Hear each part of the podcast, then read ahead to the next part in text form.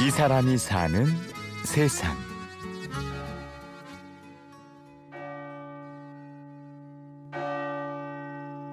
그래 종소리는 우리가 종을 쳐다봐야만 아니라 말 그대로 소리니까 이 산 너머에서 이렇게 들려오잖아요 은은하게. 예, 그런 어떤 종소리를 들었을 때 그 울림이 가슴에 이렇게 와 닿았을 때 가만히 서 있듯이 이런 느낌을 줘야 되지 않겠느냐. 그러니까 울림은 분명히 있어야 돼요. 울림 없이는 시가 안 되죠 은은히 울려 퍼지는 종소리처럼 시도 사람들에게 울림을 줍니다. 한과 흥과 애다. 야, 한스러움을 흥치롱으로 해서 그걸 사랑으로 간 것이 우리 어르신이 희다. 그런 이제 마지막에 요거 세 개를 딱 모아서 그럼 어떻게 풀어내야 될까? 이 울림이라는 것은 운일도 있어야 됩니다만은 공감을 줘야 되잖아요. 눈물도 흘려야 되고 기쁠 때는 웃어야 되고.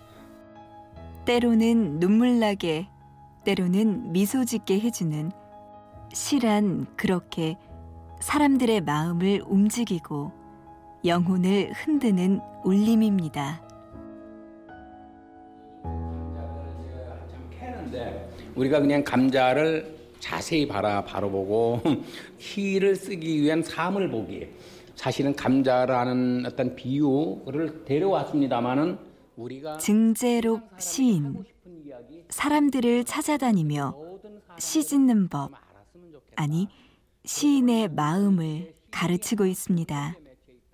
우리 강사님으로부터 시를 배우고 마음을 닫고 그리고 노후를 아름답게 살기 위해서 이 시간을 굉장히 즐기고 있어요.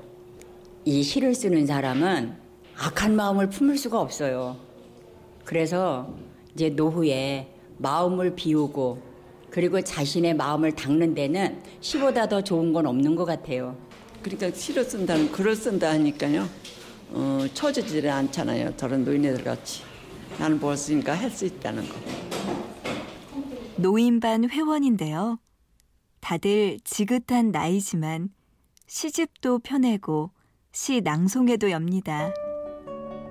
텃밭의 여름 심종하 고추꽃 오종종 오종종 피어나고 참깨꽃 팔백에 베고 눈 발행이 별 총총 내려앉은 방울토마토 깃볼 빨개져 숨어버리고 개똥참에 노란 가슴 쓸어내린다 스르람 맴맴 스르람 맴맴 여름 몰고 오는 스르람이 울음에 못 닦은 옥수수도 제 키를 쭉 뽑는다.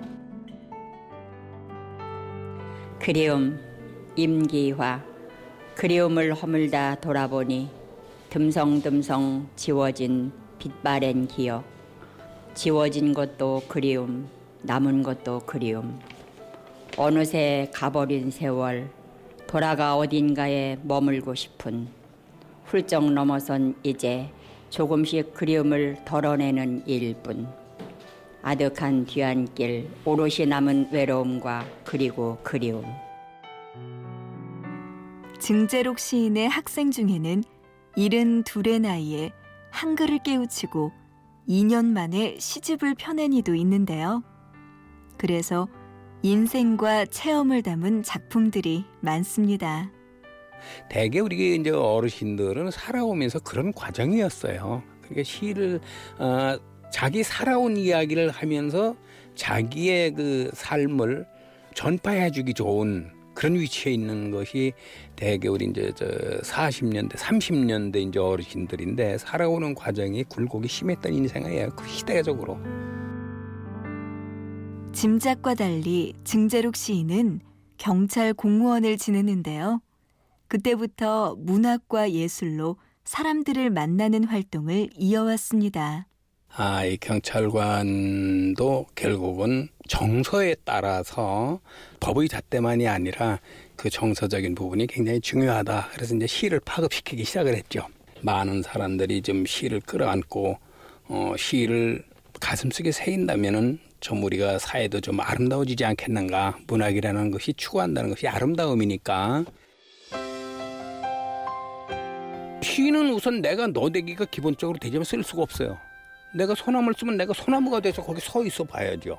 어린이를 쓰려면 내가 어린이 눈 맞춤을 해야죠. 내 느낌을 갖고 어떤 그 사실적인 부분을 어떤 형상화시켜서 잡히는 걸 써야지만 되는데 나 혼자 생각하고 나 혼자 살아가는 게 아니라 사물이든 사람이든 상대방 안에 들어가서 이해하고 배려하는 마음. 바로 그것이 시입니다. 실은 결국은 사랑이죠. 사랑이라고 하는 것은 뭐 다양합니다만 우리가 이제 세상을 살면서 아 남녀간의 사랑 그런 것만이 아니라 종교도 사랑하지 않습니까? 불교에서는 용어가 자비라고 그러고 어, 우리가 개신교에서는 사랑이라고 얘기하듯이 시도 기본적으로 그런 마음이 없이는 안 돼요.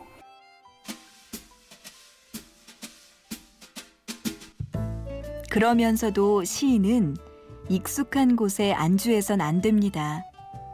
늘 시선을 새롭게, 마음을 신선하게 해야 합니다.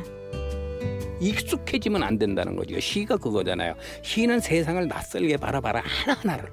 익숙해지면 시 못 쓰는 거예요. 익숙한 게 어디 있어요? 하나도 없어요.